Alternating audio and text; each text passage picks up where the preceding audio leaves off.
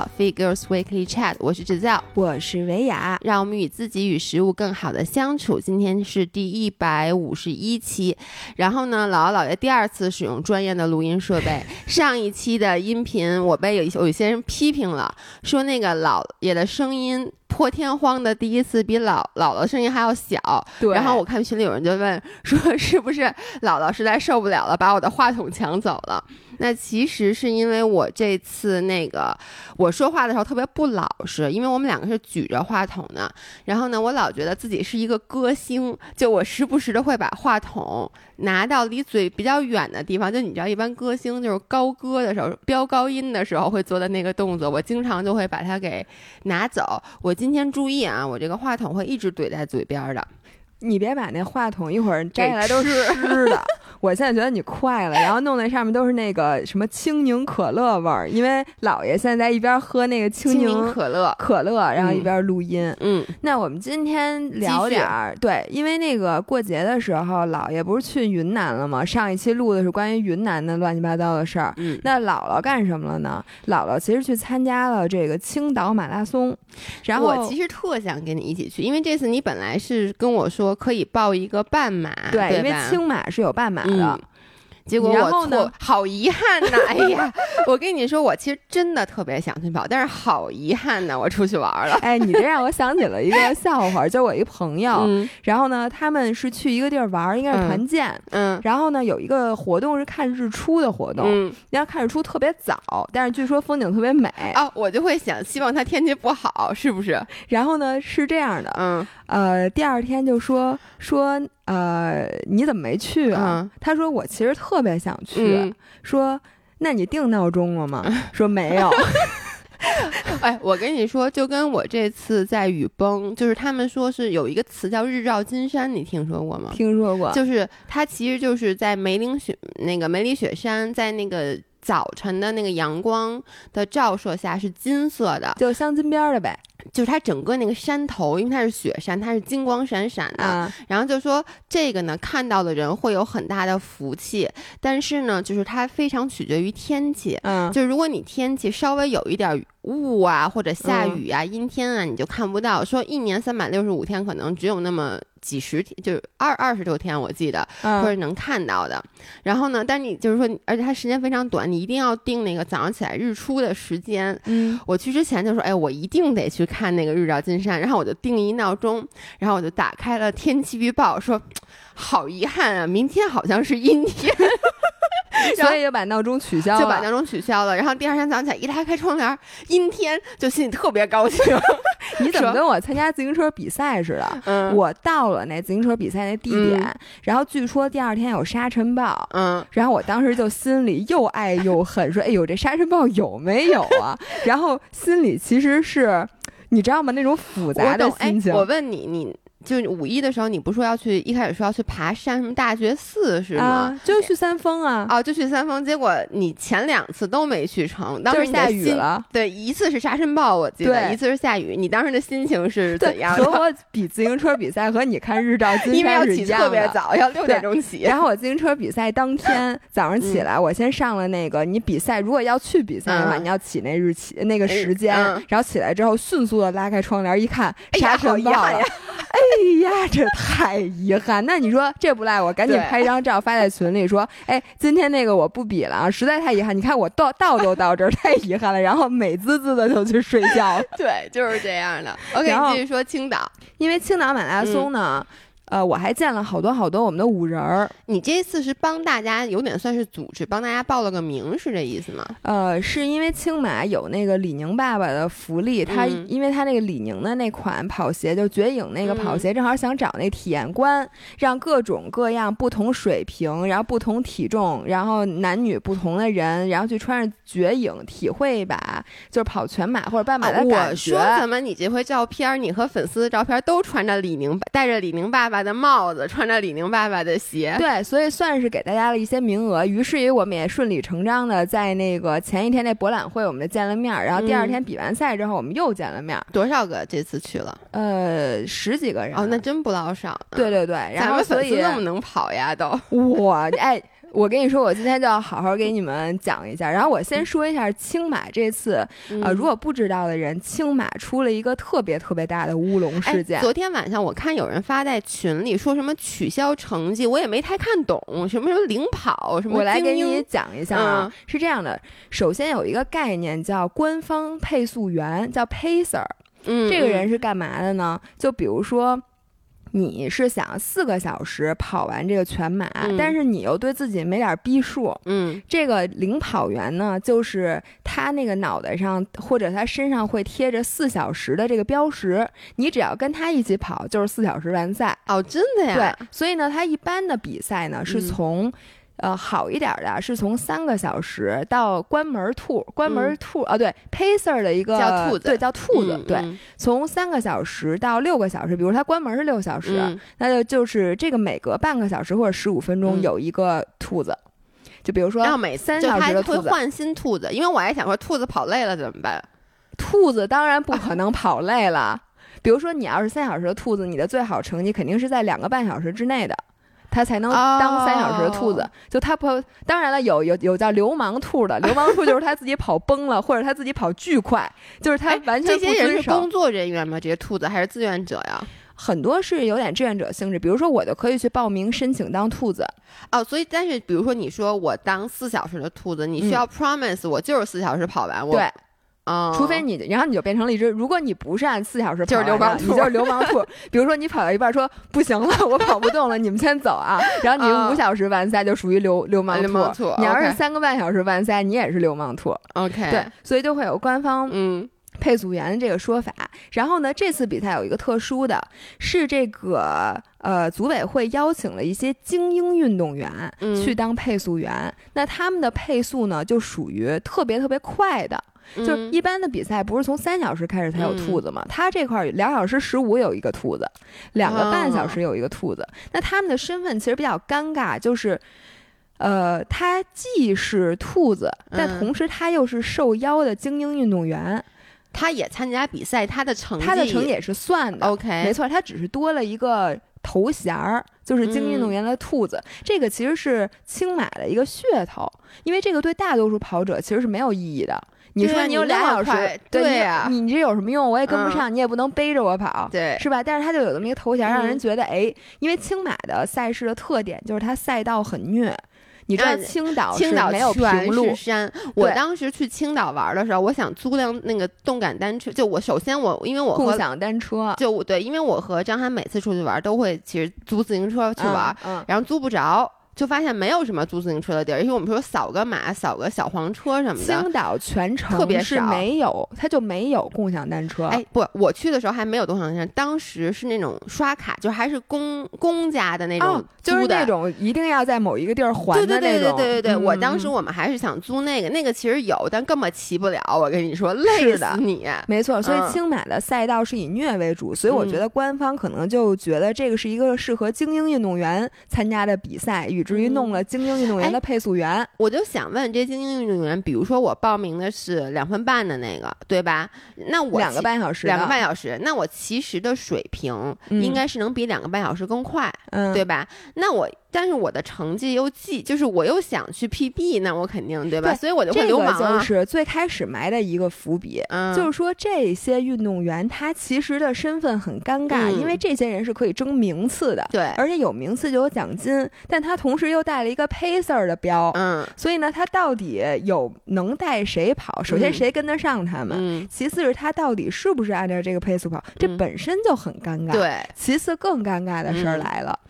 呃，在青马上出现了历史上非常罕见的，就是两个人其实是差之毫厘的一起冲线啊。其中一个人是 pacer，嗯，他是可能是两小时十五的 pacer，然后他的名字叫赵长红，你要记住这个名字啊。嗯，然后为啥呀？就就是是他确实他的胸口先撞到了那个线上，然后是两分十五，他本身也应该是两分十五的 pacer 对吗？不是两分熟，是两小时十五分。不，他比这个应该快一点。就他不是那个两小时十五分那个时间，具体的好像是两小时十一分左右就冲的线。对，然后他是先冲线的，但是呢，他后面那个人跟他差距非常非常小，就俩人就可能差一肩膀。OK，但等于说他是 pacer 带着那个人跑的，不是，就是他们俩同，就是他们俩是争，就那个人也是一个，那个人也是运动员，对，也是一个精英运动员，只不过那个人没有带 pacer 的，他不是一个官方的邀请的配速员。OK，他们俩几乎同时冲线，但是赵长虹更靠前。嗯，但是呢，从计时芯片分析，是那个人的成绩快。那为什么呀？是因为呢，最后说巨搞笑，是因为他有两个号码牌儿，一个是 Pacer 的号码牌儿，就上面写的是官方配速员 Pacer，还有一个他自己的号码牌，还有一个他的号码牌儿。然后他把 Pacer 的号码牌儿别在了胸前，把他的计时芯片别在了背后。哦 OK OK。于是呢，他的胸口先冲了线，但胸肌练太大了。我跟你说，他是一个纸片人，其实就没有误差。然后呢，他的后面的那个号码牌让他输了。OK，但是呢，根据国际惯例，就是是应该以冲线为那个叫什么呃为计时算的，对，按理说是。然后，于是呢，就又产生了很大的争议，就说你要按照成绩按芯片算，是那个人赢了；但是按照冲线算呢，又是赵长虹赢了。然后这个时候呢，这个等了一段时间之后，组委会发布了一个通告，说因为呢赵长红的号码牌别的不符合规定，所以虽说他是冠军，但是取消了他的成绩。为什么不不符合规定啊？对。然后这个时候呢，网友就怒了，就很多网友都在替他鸣不平，说你们谁规定？结果就翻出来一个规定，说什么比赛的号码铺要别在胸前。嗯，但是呢，后来又说所有的领跑员的号码都是像他这样别的。对，因为你要是领跑的号码牌别在后面也挺奇怪的。其实我觉得应该别在后边，因为你是 pacer，你带着别人跑，也是很少有人从前面说看你是不是 pacer，对吧？但他说所有的人都是这么别的，当时也没有人管。然后现在你说他成绩不算，嗯。然后后来呢，这就是为什么青马跑完了之后好多天都没有给大家发成绩单。因为他现在他还没想好，第一名没弄明白，对他没想好这东西到底算不算。然后昨天发了一个公告，所有领跑员的成绩都没有。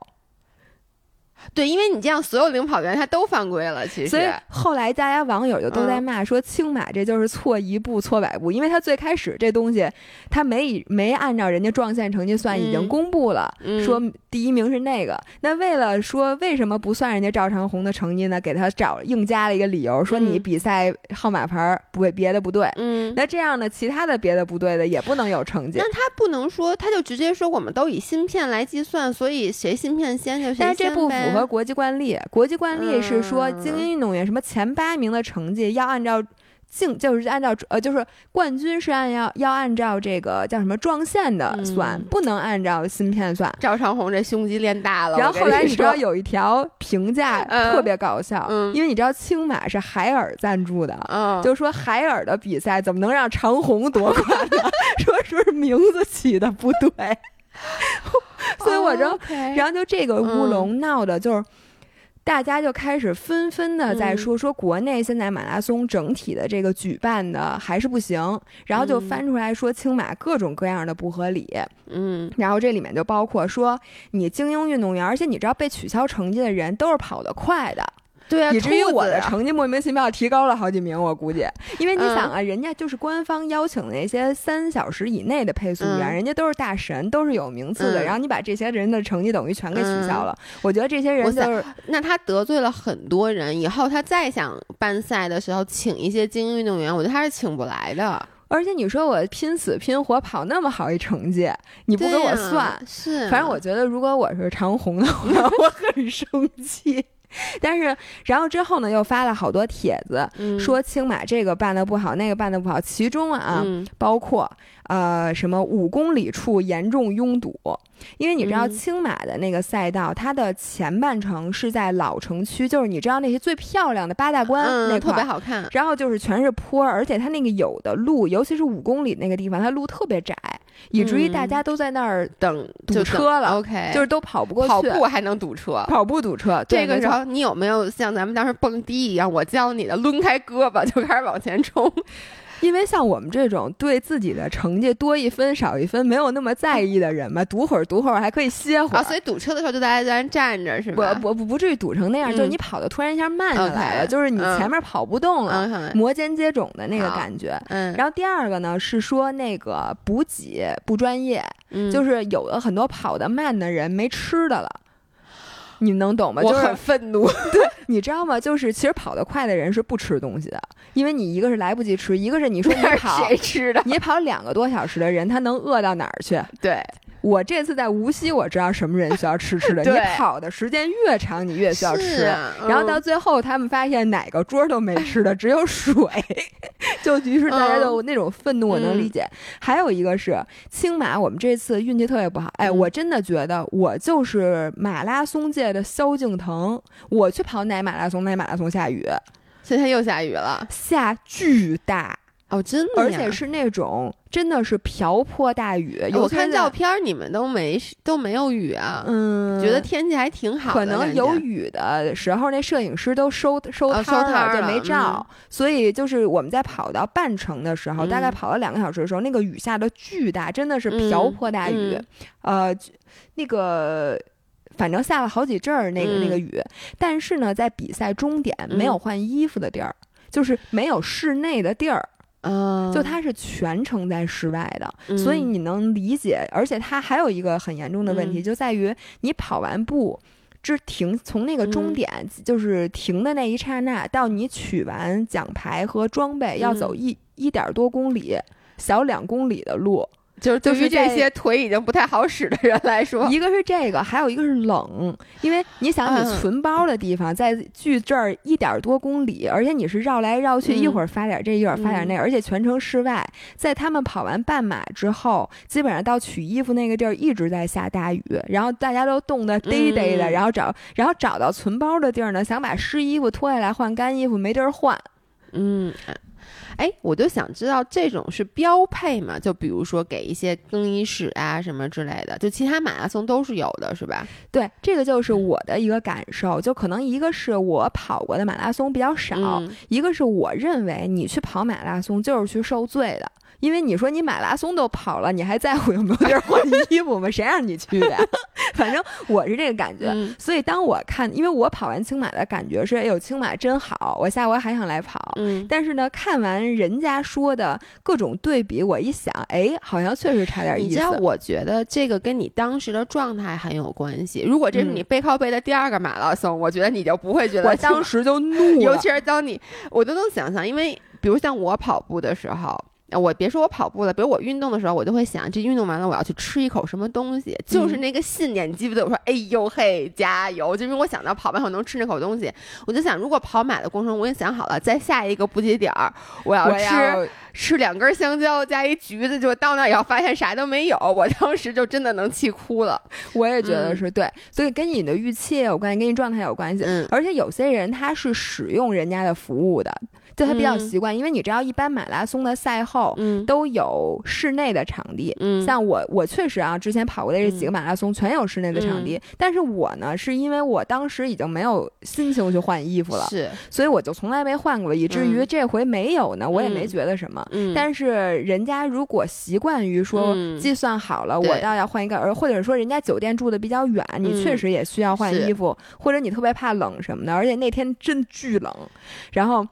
我就可以理解，还有一个是一般马拉松赛后啊，都有给你恢复的地方，就有专业的人士帮你拉伸，就是他有一堆那地上就是全是打地铺。问一个插嘴问一个问题，一般马拉松一场都多少人跑啊？呃，一般都是比如说全马，像厦门是一万两千人，全马这么多人，是的。哎，你是不是想象不到？我想象不到这么多人自己花钱自愿，没有人强迫。还得抽签还得自己去，对，是的，而且还要抽签。我现在就想，中国人还是多吧？中国神经病真多，而且一万多人怎么跑？就是那你们是同时开哨吗？还是分开开哨？那叫发枪，不，它不一样。就是像厦门马拉松是很专业的白金标赛事，它是分。按成绩分区来分枪跑的，对，我觉得就得分，要不然你很容易堵车。对，就很容易堵车。然后像那种稍微大众化一点的，或者没什么办赛经验的马拉松，就比较糊弄，就是一枪。像这次青马被诟病的也是，它不仅马拉松不分区，就是一枪开，它和半马和那个什么欢乐跑都是一个时间。哇塞，那你不会？我觉得这这。还好，这要是造成踩踏事件，你想一万多人，这就是像我们跑全马的人，因为他的出发区在最前面，还好，后面那半马的，人家半马的人，那半马的人就是。真的是堵车，而且你要想啊，比如说那种半马的人，他可能会会使比你们更大的劲儿，对，没错，所以他就想冲一下，因为他不像你们有那么多的时间可以去拉近距离，所以他在最前面几公里确实是跑不起来的，嗯所以这也是就是马拉松和马拉松之间的差距。但你这次跑的可真不错，因为我记得去之前我还问你，我说你这次什么打算？你说你不打算好好跑，你说因为青岛很难跑，结果最后 PB 了，是不是因为有好多？粉丝给你加油，就是你人来疯那一刻。这个原因有几个，我接下来就要给你们讲。嗯，说那个。原因最大的原因是因为，首先我全程是和我们的一位五人儿一起跑的，这个五人儿叫披萨妈。我在这里要隆重介绍一下这个姑娘。嗯，就是首先我认识她呢，是她在咱们跑步群的二群里边，然后她每天基本上都发打卡，而且她基本发打卡都是在跑步机上打卡，并且她每次都是在二十公里以上，每。在跑步机上跑二十公里，对。然后他在咱们比赛就青马之前，基本上发的打卡都是在跑步机上跑三十公里。天哪，这是我都无法想象。跑步机马拉松第一人，你知道吗？哎，我觉得下回我要用椭圆仪跟他比一比。对，然后我先说，我一会儿再说他这个人为什么这样啊？先说这个披萨妈呢，从基本上我们俩五公里的时候，第一天前一天我们俩就见面了，就在那博览会上，我们俩是约好了要一起跑吗？还是就是大家各跑各的，然后大家各跑各的，碰上碰上了就碰上了。因为前一天呢，是首先他给我带了，给你带了礼物，对，给我也带了礼物。这个咱们礼物留到最后说，但我真的很感动。然后呢，还有你没见到的礼物是，哎，我想问一下大家，谁给姥爷送的蝴蝶酥？我想告诉你们，我连蝴蝶酥长什么样都没看见。披萨妈呀！啊，披萨妈，因为你知道，我看到我发微博，我不是发我在那个香格里拉对云南玩，然后有人就说老姥爷快回北京吧，再不回北京你就吃不着蝴蝶酥了，哦不，蝴蝶酥就过期了。我还在想什么蝴蝶酥，然后回来以后果然没有，果然。不知道是什么蝴蝶酥，连过期的蝴蝶酥都没见着。对，是这样的，披萨妈给你带了一份礼物，给我带了一份礼物，然后还带了那个上海国际饭店的蝴蝶酥，因为咱俩当时他们说聊天说的，然后咱咱说咱都没吃过，然后群里的人就说这东西得排大队，什么排队买，说特好吃，然后咱们就说好，说下回跟大家说，老爷没吃过的东西可多了。大家快点儿，对，大家快一点，就是我们会把我们的收货地址公布给大家。对，嗯，然后带了这个，我突然反应过来，我说，哎，我说你不会就是在跑步机上跑三十公里的姑娘吗？嗯，他说我是，我说那你这个跑过马拉松吗？他说没有。我说你每天都跑三十公里，你为什么不跑马拉松？然后他就跟我说，说他为什么要跑三十公里，纯粹就是为了消耗。因为呢，他是一个特别特别爱吃的人，而且跟我很像。他的然后呢，他跑跑步最开始就是为了减肥，他从来没有想过要追求成绩。嗯。然后呢，是受了我的激励，是说，哎，我看我这跑量，他已经跑了五六年了，而且跑量那人家跑量比你大多了，大多了，真的大多，太牛逼了。然后呢，我就说，我说你绝对是一个跑马的好苗子，你跑量这么大，月均都三百加，我说你这个是我的两倍，你的跑量。我说你这肯定是没问题，然后他就一直在说说啊，行行行，明天加油什么的。然后第二天在五公里左右的时候，他就跟我打招呼，说姥姥，那个我。然后你知道吗？他跟我打招呼的时候，他戴着耳机。我说你听什么呢？他说听你们明信片呢。你说我现场给你来一段。我说你姥姥就在这儿，你听什么明信片啊？然后呢，他说说哦，一会儿你们就先走。然后呢，反正后来呢，中间有一段路呢。我就把他给落下了，我就以为他可能跑的没那么快，然后一会儿等到十公里左右，他又追上来了，说：“哎呦，我刚才吃了点什么香蕉，还是吃了点什么东西，我现在肠胃不太舒服，就跟我跑厦门是一样的。”结果从十公里一直到完赛，我们俩都是一直并排跑，而且你知道吗？他跑这么快，而且我觉得他为了等我，他最后就是。我我后来呀，说实话，我因为坡很多，而且到后半程三十多公里的时候，我觉得我就有点掉速了。嗯，我就跟他说：“我说你这是你的首马，我说首马是你最珍贵的回忆。我说你一定要跑一个特别好的成绩。”然后他一直在跟我说：“啊，无所谓，无所谓，没关系，没关系。我你姥姥，你别累着，你咱就你。”其实我特别能理解他。就是因为他觉得我只要跑够这四十公里，我热量消耗出去了，我管他是对他脑子，因为我们俩住一个酒店，他一直想着回去跟他妈吃自助餐，对，所以他真的无所谓。然后让我特别气愤，我说你怎么能无所谓呢？你怎么能对成绩无所谓？我说你肯定能进三五零，我说你就好好什么？他就说哎，没关系，没关系，姥姥我就在你旁边。他说我三五零，我能多吃一口什么呢？发现也多吃不了一口什么，差不多，所以无所谓，我就我就我就跟着你跑。然后跑完马拉松结束之后，我的腿真的就是僵直，它什么事儿都没有。因为我你想，人家每天跑三十多公里，这才多跑十公里。然后我是怎么知道的呢？是因为跑结束之后，我们不是一起回酒店吗？我们住一个酒店，然后我们一起是坐地铁回去的。这个是青马另外一点不是特别好的，就是它结束之后吧。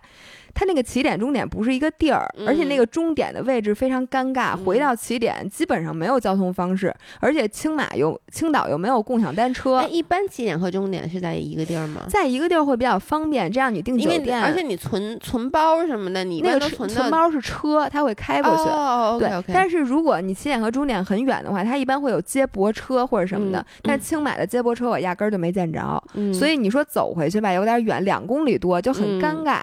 而且你当时真的无心恋战，你并不想在马路上走，是，然后你就只能坐地铁，然后坐地铁你就得下一个很长的大下坡，你知道吗？然后我下坡的时候，我还注意管理我的面部表情，因为我我和他还有另外一个铁粉，你肯定认识小奶牛，广州小奶牛，我们仨一起坐地铁回的酒店，然后我明显都已经那种在牙都咬碎了下坡，他什么事儿都没有。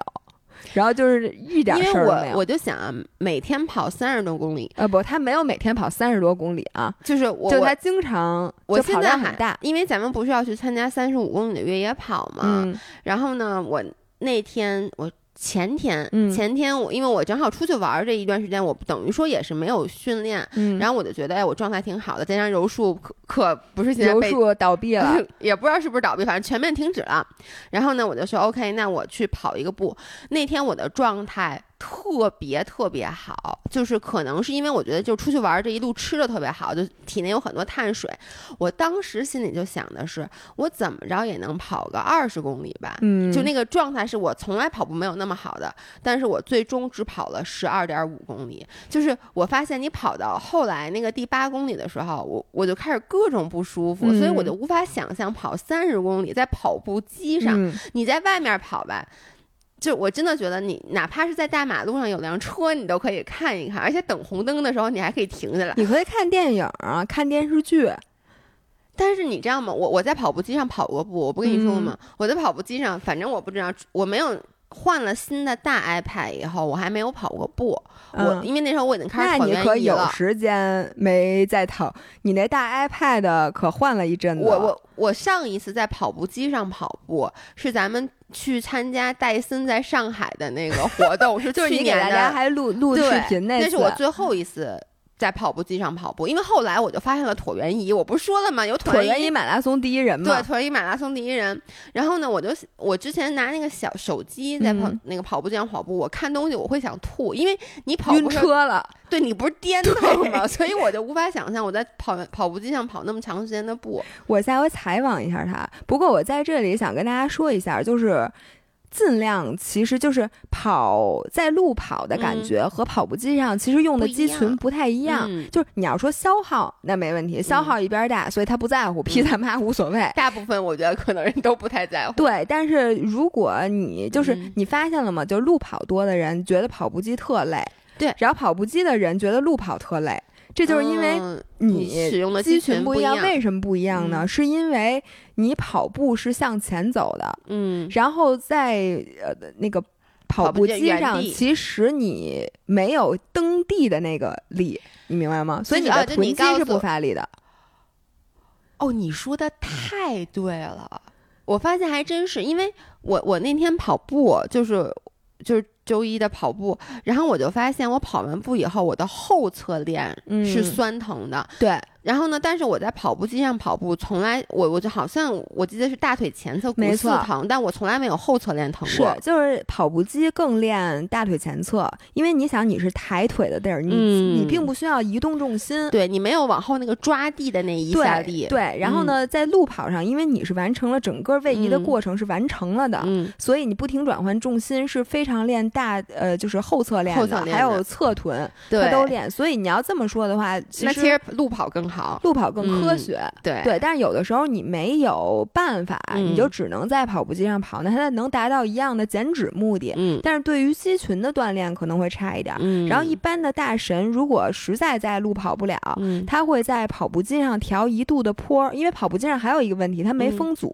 对，所以你按理说你的那个叫什么训练效果会差一些，所以它调一度的坡就相当于风阻了。OK，对，哎，我然后我再继续跟你说啊，这是披萨妈，哎，你你想问我什么？我想采访你一下，但是我想等你说完了吧。你说完这个，这个是一个原因，是因为。五人儿，因为披萨妈在我边上，我本来是想后半程啊就佛系跑，看看景儿啊什么的。但是因为他是首马，而且他执意的要在我旁边所以你就会不好意思，你觉得你不能去拖对方的后腿。我说我不能耽误他。你说明明他能进三五零，他水平这么好，然后因为我的原因最后没进三五零，你说我心里多。我多对不起孩子啊，所以我就说，那我得带着你好好跑啊，这是一个原因。第二个原因，我这次真的遇到了那个马拉松的贵人，嗯，就是那个李叔，有一个大大叔，大叔对。然后这个李叔，同学们不是日坛公园的李叔，大家开始看说管人叫李叔，都说你你是在那个青马碰见的李叔吗？我说那是绝对不可能的。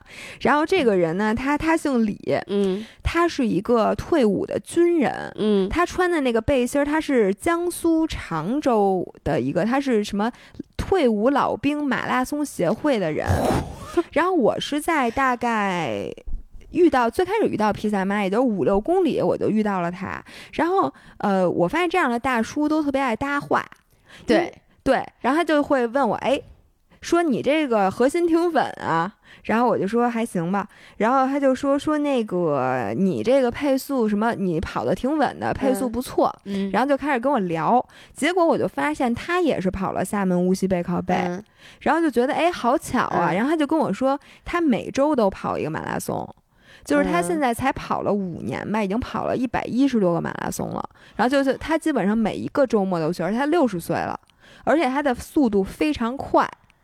但是，而且他这次为什么能让我碰上呢？因为这样的大神都在 A 区，你知道，就是马拉松啊。你如果想迅速的看出来一个人的水平是怎么样，你可以看一下他的号码牌儿。基本上所有的马拉松，如果他是 A 区的人，就说明他的成绩非常好。他还有歧视是吗？他给你发号码牌的时候，不是 randomly 的给你，基本上所有都是按成绩排的。那。如果我去跑，如果我去跑的话，他会给我一个 Z 打头的是吗？没有那么多区，你可能是比如说大一点的马拉松，D 区、F 区什么的都可能。那这样子就你知道，就感觉你小时候上学，然后他是 A 班的，然后你就是那个最差那个班。你知道这样的好处是什么吗？就是你旁边的人都跟你水平差不多。这样子你们就可以一起跑。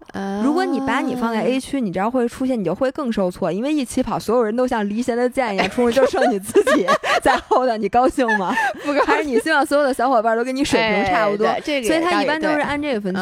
然后我一看他的号码牌是 A 区，你是怎么去？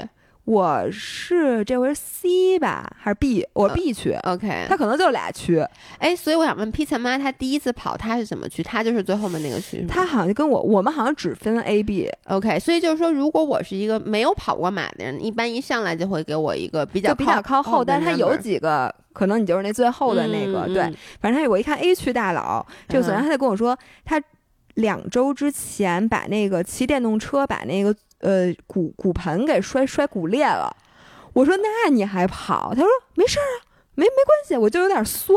老兵，你听见没有？对，然后结果呢，他这一路，你知道让我找到一种什么感觉吗？军训的感觉，因为你知道吗？后来他跟我说了一句话，说你今天的目标是什么？我当时就随便说一下，我说我进四就行。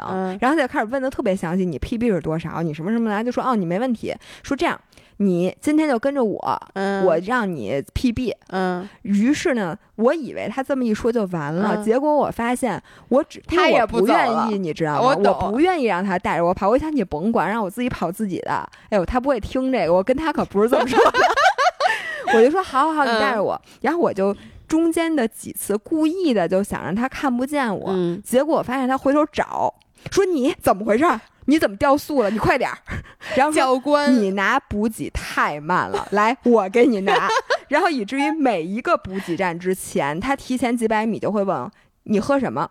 喝那个运动饮料还是喝水？吃不吃香蕉？吃不吃盐丸这个？时候不吃那个？妈在你旁边吗在，所以妈也够倒霉的，因为你也一起被老兵带着军对，没错没错，军训。嗯，然后呢，经过这几公里之后，我嗯突然找到一种豪情壮志。嗯。你知道，因为老兵他真的是，就是那个李叔，他真的是，你看他这么大岁数，然后并且他还骨裂了什么的，嗯。但是他一直匀速跑，然后不戴帽子，不戴眼镜，就是什么事儿都没有，穿着朴素的那种嗯。衣服，我就突然觉得，我说跑马拉松就应该像人家那样，你不要那个弄那一哎一大堆装备。你说这个特别对，就是我发现老兵就不不是说老兵吧，但就是嗯。退伍的军人真的让我 respect，、对，就是不不退伍也 respect。对对对，但是我经常被这种人给 amazed 到，比如说像我们柔术馆有一个那个扫地僧，嗯，就是退退伍的那个军人，嗯他真的是穿，我估计他可能还没还没还没我们的艺术总监胖的，就是特别瘦，就是不是你怎么说话还没我们的艺术就是他是总监胖。一个男，咱们艺术总监是姑娘嘛，啊、又很瘦说他瘦。比艺术总监还瘦。对，就是他嗯的那个身材，就是我觉得我真的一点不夸张的说，我觉得他的大腿跟我胳膊差不多粗，就是马杆儿，马杆儿，然后呢看上去又黑又瘦，然后平时就扫地的，给我们擦地的，然后呢一拉那个硬拉就是那种一百八十公斤，而且他而且他是那种特别谦虚，他就说就是你知道就是那个馆里面的那些教练，嗯。就是专门教力量那种练大壮跟那儿拉。就特别费劲，哎呦，我就不是要事儿吧唧的，最开始先得喝一个那个氮泵，对。然后穿一身紧身衣，对。把腰带 腰带那系紧然后最后手上还得抹点那指 滑那 chalk，然后嗯弄半天就夸一拉没拉起来，也能拉起来，但就是那种拉起来那个动静，就是那种哦，然后拉起来了。然后呢，那天那个那个扫地僧扫地僧就应该这跟旁边看，然后大家就说说，哎，李叔，要不你试试？哎，好像也姓李，说你试不你试试？然后呢，他就说，哎呀，就不拉不拉。我们说你试试，然后他就走到那个前面，然后就穿着拖鞋，我一点不夸张，穿着那个底下还带孔，就你知道洗澡能漏水的那种带孔的拖鞋，走到那儿就开始，就也没也没拿什么那个助力带什么的，嗯也没抹什么抹，然后随便就就。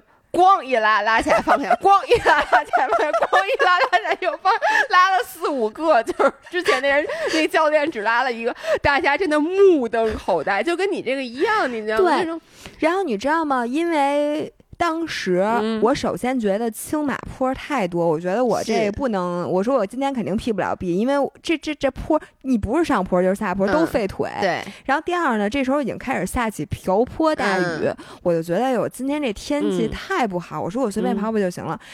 但是听他这么一说，我就觉得。你别找那么多借口，嗯你到底行不行？嗯你要是能跑，你怎么都能跑；嗯你不能跑，你你怎么都不行。嗯，于是我就说，那我还找那么多 excuse 干嘛？嗯人家都骨裂了，都这样，而且一路带着我，你知道他还倒着跑，就是因为我落下了。我跟你说，我特别烦这种人，因为每次我跑，我跟张涵跑步，他都倒着跑，我觉得这是一种蔑视。不是他倒着跑，是因为他要看着我，因为他呢，他就不是因为他他老回头，啊，我还以为是因为你知道，就是张涵是说他正着跑吧，他就太太一不。小心就超过我，就一不小心我就跟不上，他只能哦倒着跑。我是由于我最开始特别鸡贼，我老想趁躲在补给站的时嗯候就落，就让他看不见我，他就自己跑嗯自己。结果发现他对我不离不弃，然后结果我就一路真的跟着、嗯跟着他跑，以至于我也没有松懈的机会。嗯，但我跟你说，到最后真的就是我他他，而且他是一个，他不像一般的老兵，他还是嗯一个非常专业的，他一直在看那个手表，嗯跟我说。呃，现在那个三四五的兔子距我们八，在我们前方八百米，然后三五零的兔子在我们后方六百米。然后说你现在他说的这个话真的就是一个军人的那种。对，然后说那对，就好像你要追击什么部队，部队追击敌人敌方目标什么那个 two o'clock，然后就说。你现在呀，说现在是你最难受的时候，但你绝对不能掉速。你这样，你跟我跑到三十七，我让你慢一点。嗯，就就是这样，真的是就是这么跟我说话的。然后呢，披萨妈也陪着，反正我们仨一直是小分队，我所有照片上都有我们仨。然后呢，跑到三十七之后，我看出来他是真不行了，因为他也是给了我 promise 说今天要带我 PB，以至于他一直忍着。他说为什么说跑到三十七，是因为他那骨盆肯定巨疼。所以跑到三十七之后，他就跟我说：“你可以慢点了，说咱们无论如何都进四了。”所以呢，你也不用那么跑了。当时呢，其实我是想带披萨妈好好跑的，但是我又觉得我到三十七公里，如果把人家落下了，就觉得一个是很不给他面子，一个是伤他自尊心。于是我们俩又陪着他跑了三公里，比较慢的。但是到后来我一看表，然后呢，他看出来我其实还还是有能力的时候，他就跟我说：“说你们先走吧，说我这还真是有点疼。”嗯。然后当时我就做了一个很难的决定，如果是你，你会。继续陪他跑呢，还是准备还是会冲刺？我会继续陪他跑，因为我没有那么在意成绩。就是我觉得我跟披萨妈是一个，就不管我，因为我没跑过马，但就任何运动，我觉得我可能都是觉得，只要我这个任务完成了，我消耗到了，我可以回家吃披萨了，我就就行了。就我没有那么，但如果我是一件我在乎的事儿。我可能就会选择冲刺，但如果就是说你有机会 PB 呢？就是说如果你已经没有机会 PB 了，我肯定就陪他跑了。如果你觉得你这个成绩还是 OK 的，你你会你也不会争成绩。嗯，我我觉得这要看，如果是你，比如说你不行了，我可能就陪着你了。但如果是一个陌生人的话，我没有我没有想过这个问题。对，然后后来我就想了半天，我说算了，我还是走吧，因为其实我陪着他，我心里会有留遗憾。嗯，所以说我我这三公里已经。不是我对已经慢，但我觉得我后来还有机会。于是呢，我就带披萨妈继续往前。我说咱俩冲一下刺。后来，所以我们俩是最后两公里又提速的冲过了终点。之后大概是三小时五十二，也没进三五零，因为我们中间那三公里确实慢了大概两分钟，但是也没慢多少。非常。然后在终点之后，我们就一直等他。因为我们就觉得我们仨必须要拥抱一下，因为我真的我这次特别感谢这个李叔，要不是他的话，我肯定中间就泄劲儿了。而且要没有他，没有 Pizza 妈，你可能也就因为你这次去本身也没有想去追求一个 PB。对，但是我这次的感觉就是真的，马拉松是一个团体运动，我感觉就是说，虽说说跑步是一个孤独的运动，但是我觉得如果你想真的享受赛道的话，你是需要有像。呃，这个披萨妈和像这个人的鼓励。对呀，你看我，你看我跑步，就是我觉得不痛苦的次数都是跟你就在你陪着我聊天跑，就是包括那个我后来跟柔术同学一起去跑过两次，我觉得就是因为有人陪我聊天，只要没人陪我聊天，我都是觉得我去怎么还没完啊，就觉得自己特惨，你知道吗？对我就是。我觉得是这样，就是甭管在比赛当中有没有人陪，因为我觉得这个是造化，就是你有人陪是你的幸运，你没人陪的话也是正常的，因为大多数人都是自己跑。但是我觉得在平时的训练里，就咱们这种粉丝群，就这种跑团，大家相互鼓励，是一个特别特别必要的。对，因为你看，我都我不说我上一次跑步是去年的九月份。然后我今年再跑是夏天，是四月份。嗯，我为什么四月份再跑一个？我不就说了吗？就因为你拉了跑步二群啊，真的就因为你拉了跑步二群。然后我就看到大家都在说什么跑步，我说，而且我觉得天气又好了，就觉得没有借口说一点都不跑，所以就出去跑了。然后呢，我觉得像我这种人都能被鼓励，就所有人都能被鼓励，因为我看那个跑步群里面真的挺多人说，说我是一个不跑步的人，说就是因为进了这个群，看到你们每天都在打卡，然后就。觉得大家都能跑，我为什么不能跑？就包括上次有一个粉丝留言，他跟我就他其实是留给咱俩的，但他当时说说他跟姥爷一样，就是他真的特别不爱跑步，嗯，但他现在又没有找到一个更好的运动方式，然后就说该怎么办？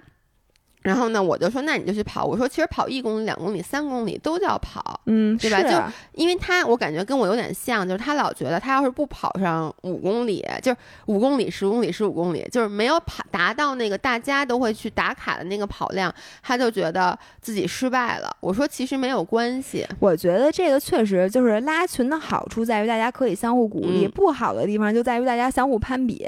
然后，然后你看群里每天发的都是什么十五公里打卡。我从来不跟他们三十公里打卡，然后你就觉得我今天跑了三公里，我就不能去打卡，就感觉自己好像没有达到人家那个。每个人都要跟自己比。你是一个之前连五，像我之前连八百都跑不下来的人，我觉得跑三公里其实就是值得去打卡。而且我觉得是这样，大家打，因为群里五百个人，大家打卡是你，你总有一天你跑的好的时候吧？对。那他跑的不好的时候，人家就没发呢，那就不代表说他不跑。就比如说我，我经常跑三公里，其实。比如说我今天特别忙，或者我状态特别差，我就出去跑，哪怕有的时候跑一点多公里，然后呢，我也算是跑了。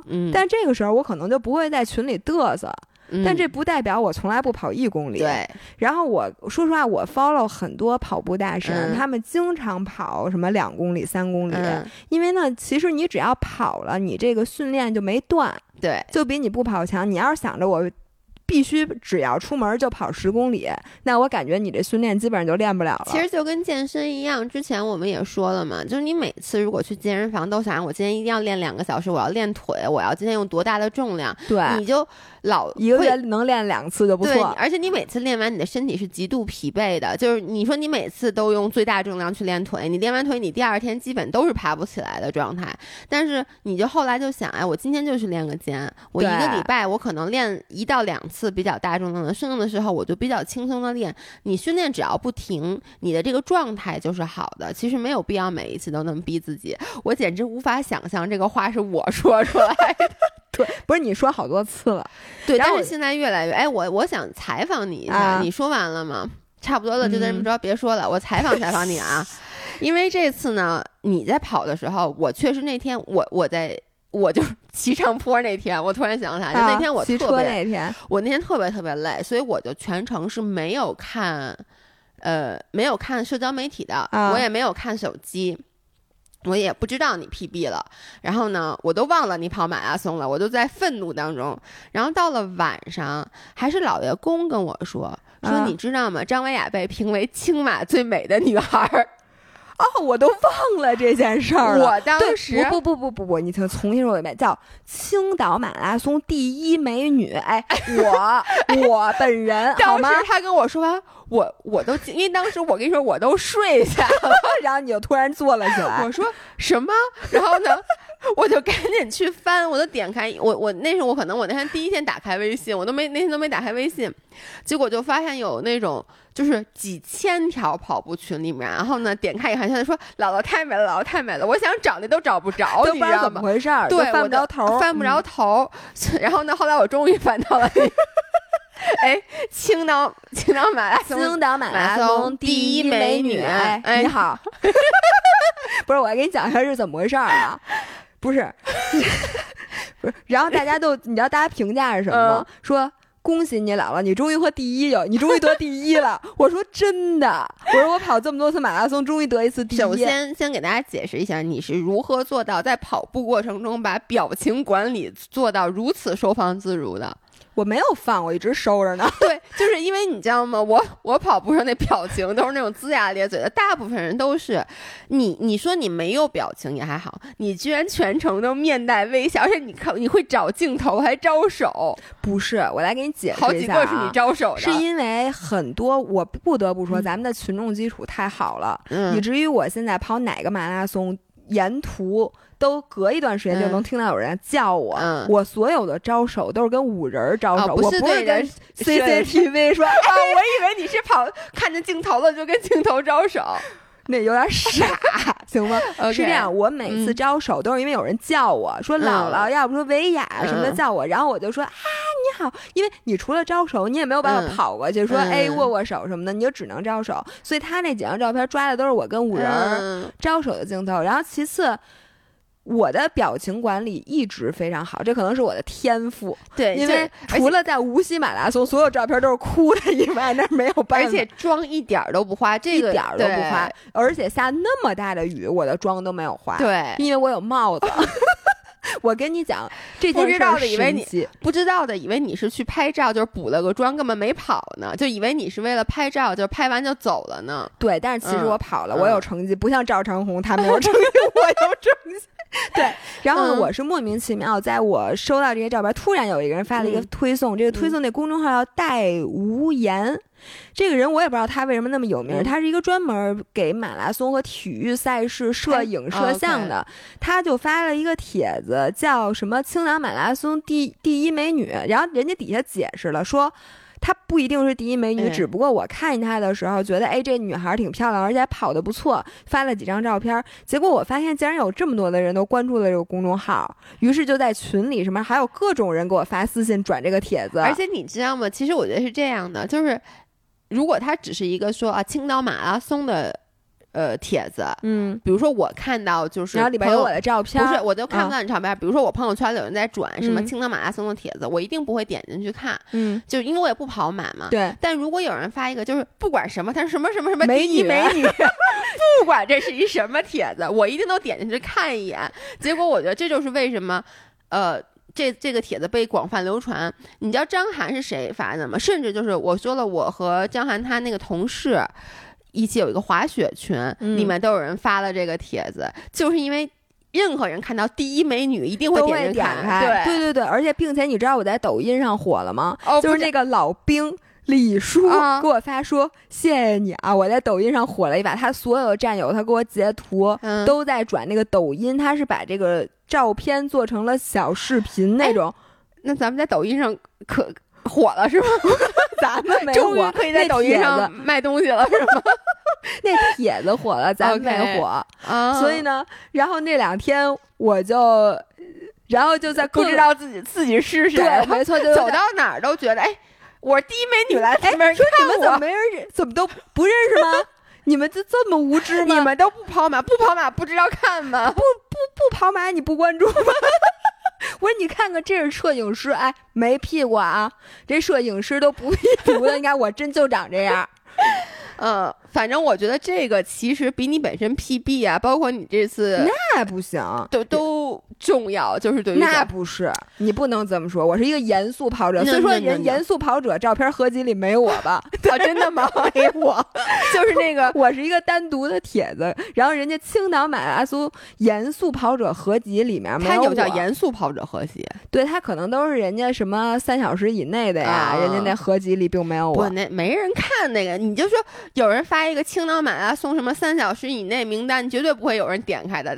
第一美女才有人点开，那倒也是。对，嗯，OK。我所以，我希望以后那个各大马拉松都可以邀请我去。哎，我就是这么想的。但是说实话，邀请你去马拉松这件事儿吧，我觉得也没有那么让我觉得占到了便宜。就如果是一吃的，说以后什么。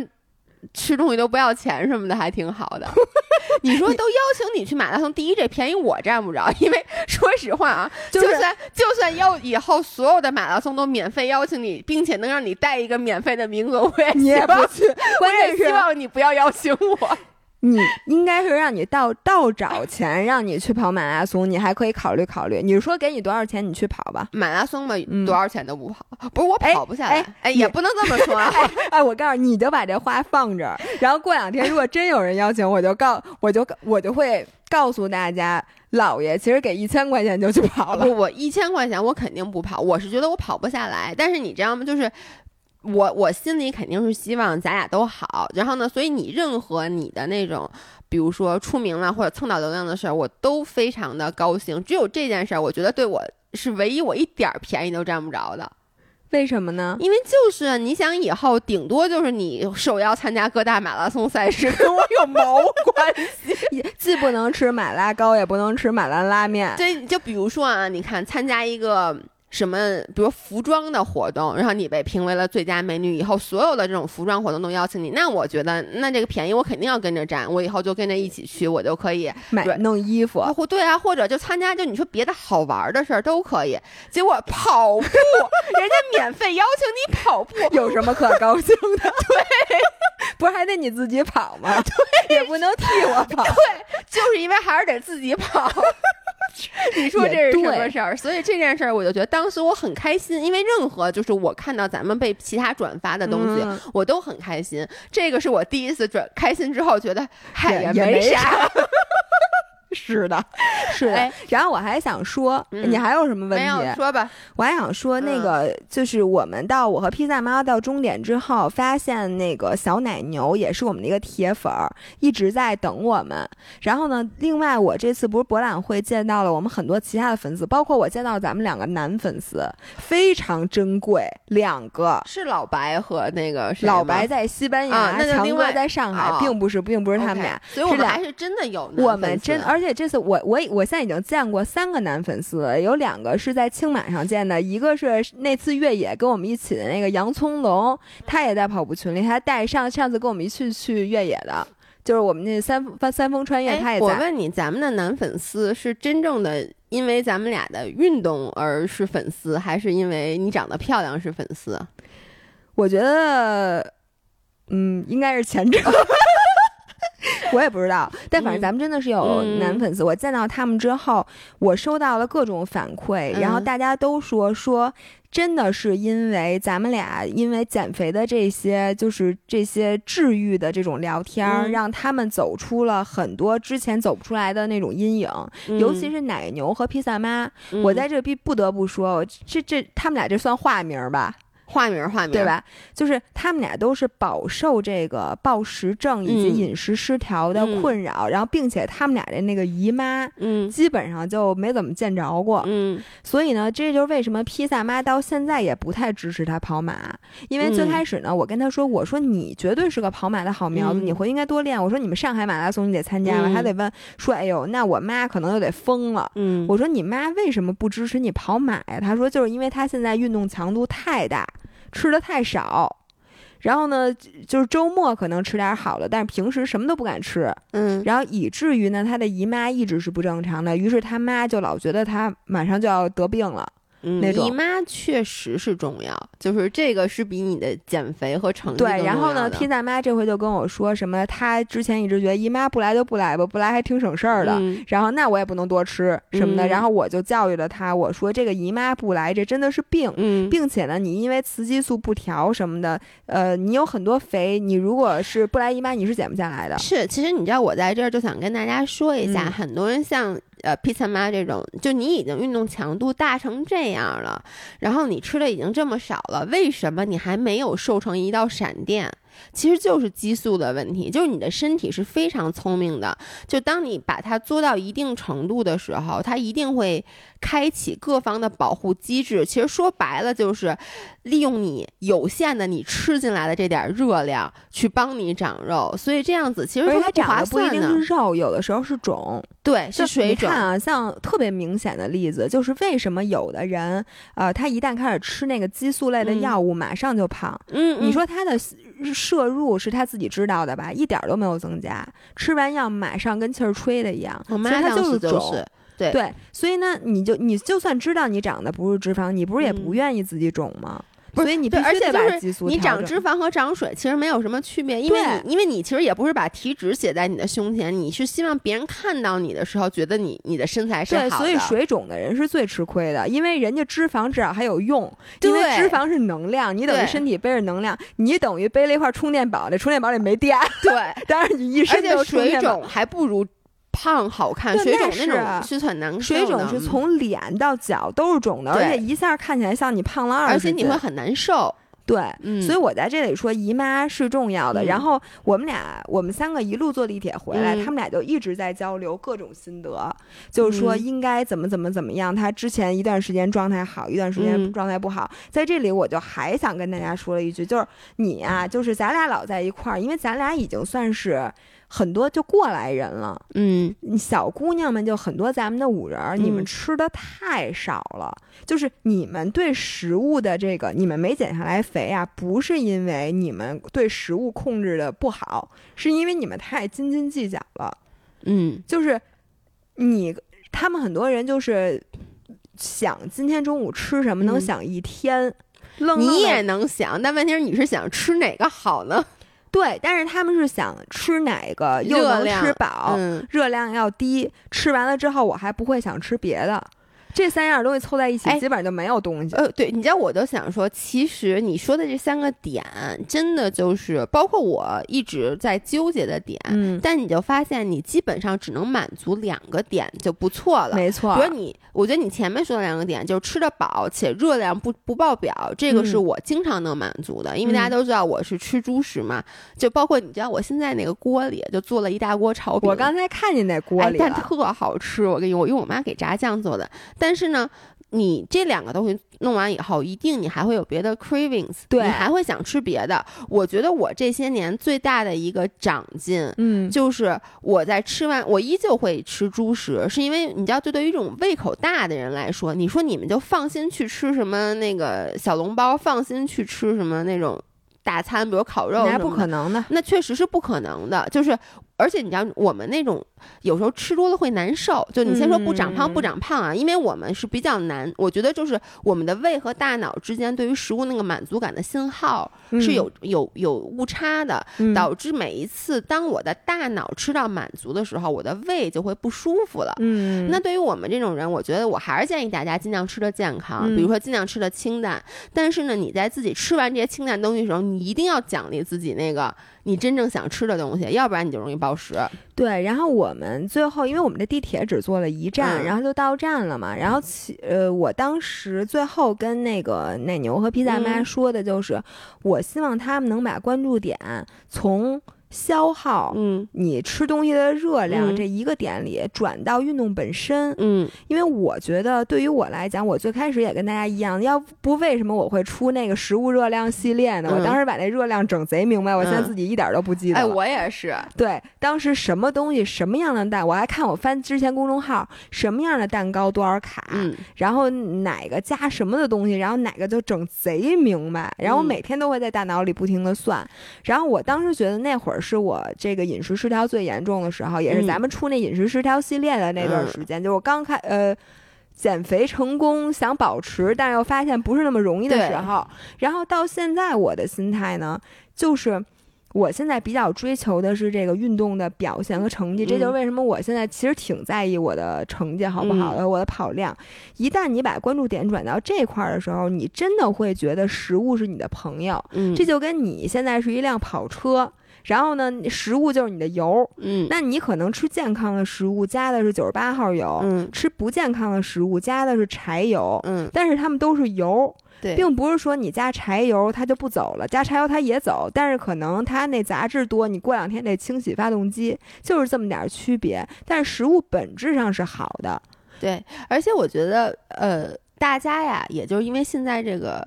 环境导致其实比较难去将食物热量想象成你的能量，因为现在你其实是能量过剩、能量过剩的阶段。你你比如说，我就跟你们说，我那次在雨崩徒步的时候，那真是我每吃一口东西，我都欣赏那热量，就是我真的在路上很饿很饿，然后我当时就想的是。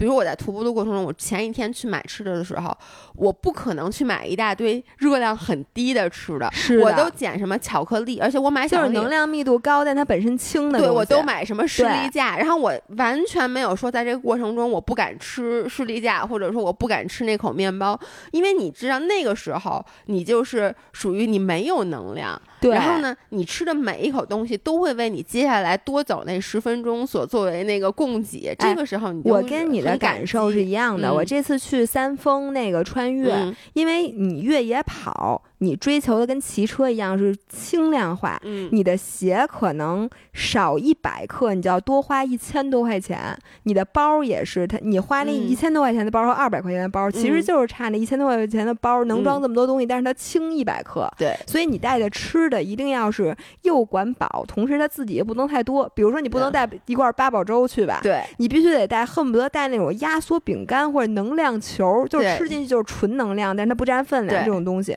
所以呢，这个时候你吃东西，你一下和食物的关系就变成合作的关系了。因为如果你不吃，一会儿你就人家都能跑，你肯定崩了，你就再也走不动了。你知道我这次吃士力架的时候，我的感觉就是，我说这东西我都能吃了，我多少年没敢碰过。当然，当然了，因因这样的我还是不不太爱吃士力架，太齁太齁了。但是我就说，其实就是因为你把这个。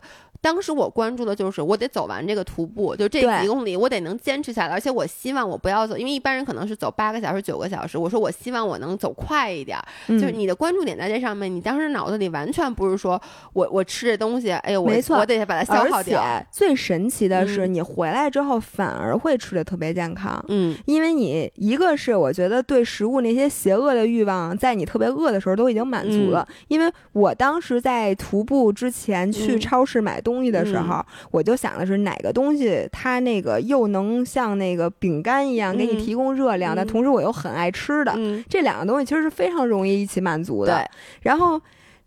但是呢，等你再反过头来，你比如说越野结束了，你第二天在家歇着的时候，你反而不那么想吃那些，因为你前两天吃过了。对，你而且你在你很饿的时候，那吃巨香。对，回来的时候你就说，哎，那我今天吃点沙拉吧，因为呢，我得保持我的这个体重，我不能重了。但是你心里就没有那种觉得自己的欲望被压抑那种感觉。对，其实就是我觉得，我人生现在发现，我最终追求的是什么呢？就是在。我想吃什么东西的时候就吃什么，就是你你知道这个，就比如说我回来以后，我跟你一样，我觉得出来玩回来以后，我又昨天燕玲还问我说要不要出去吃，我说不行不行，我说我这个上个礼拜就是吃了一个礼拜，我说我就想吃家里的东西，就是你这个说起来容易，其实挺难做到的，为什么呢？因为很多时候我们在吃那些高热量的时候，就暴食的时候，其实这个时候你并不想吃高热量的食物，你是一种行为上的去吃。你你你能理解吗？就是暴食的时候，你是不引缀那些食物的。嗯，就是你在暴食的时候，你一口气，像那次珊珊说，她一口气吃了十二根 Power Crunch 的时候，你问她后面几根，她吃，她说不是一边吃一边放屁，是很难受的。就是这个时候，就是你不引缀这个食物的时候，你去吃。但是呢，你在真正的，比如说啊，你看暴食的时候，有的人一下吃。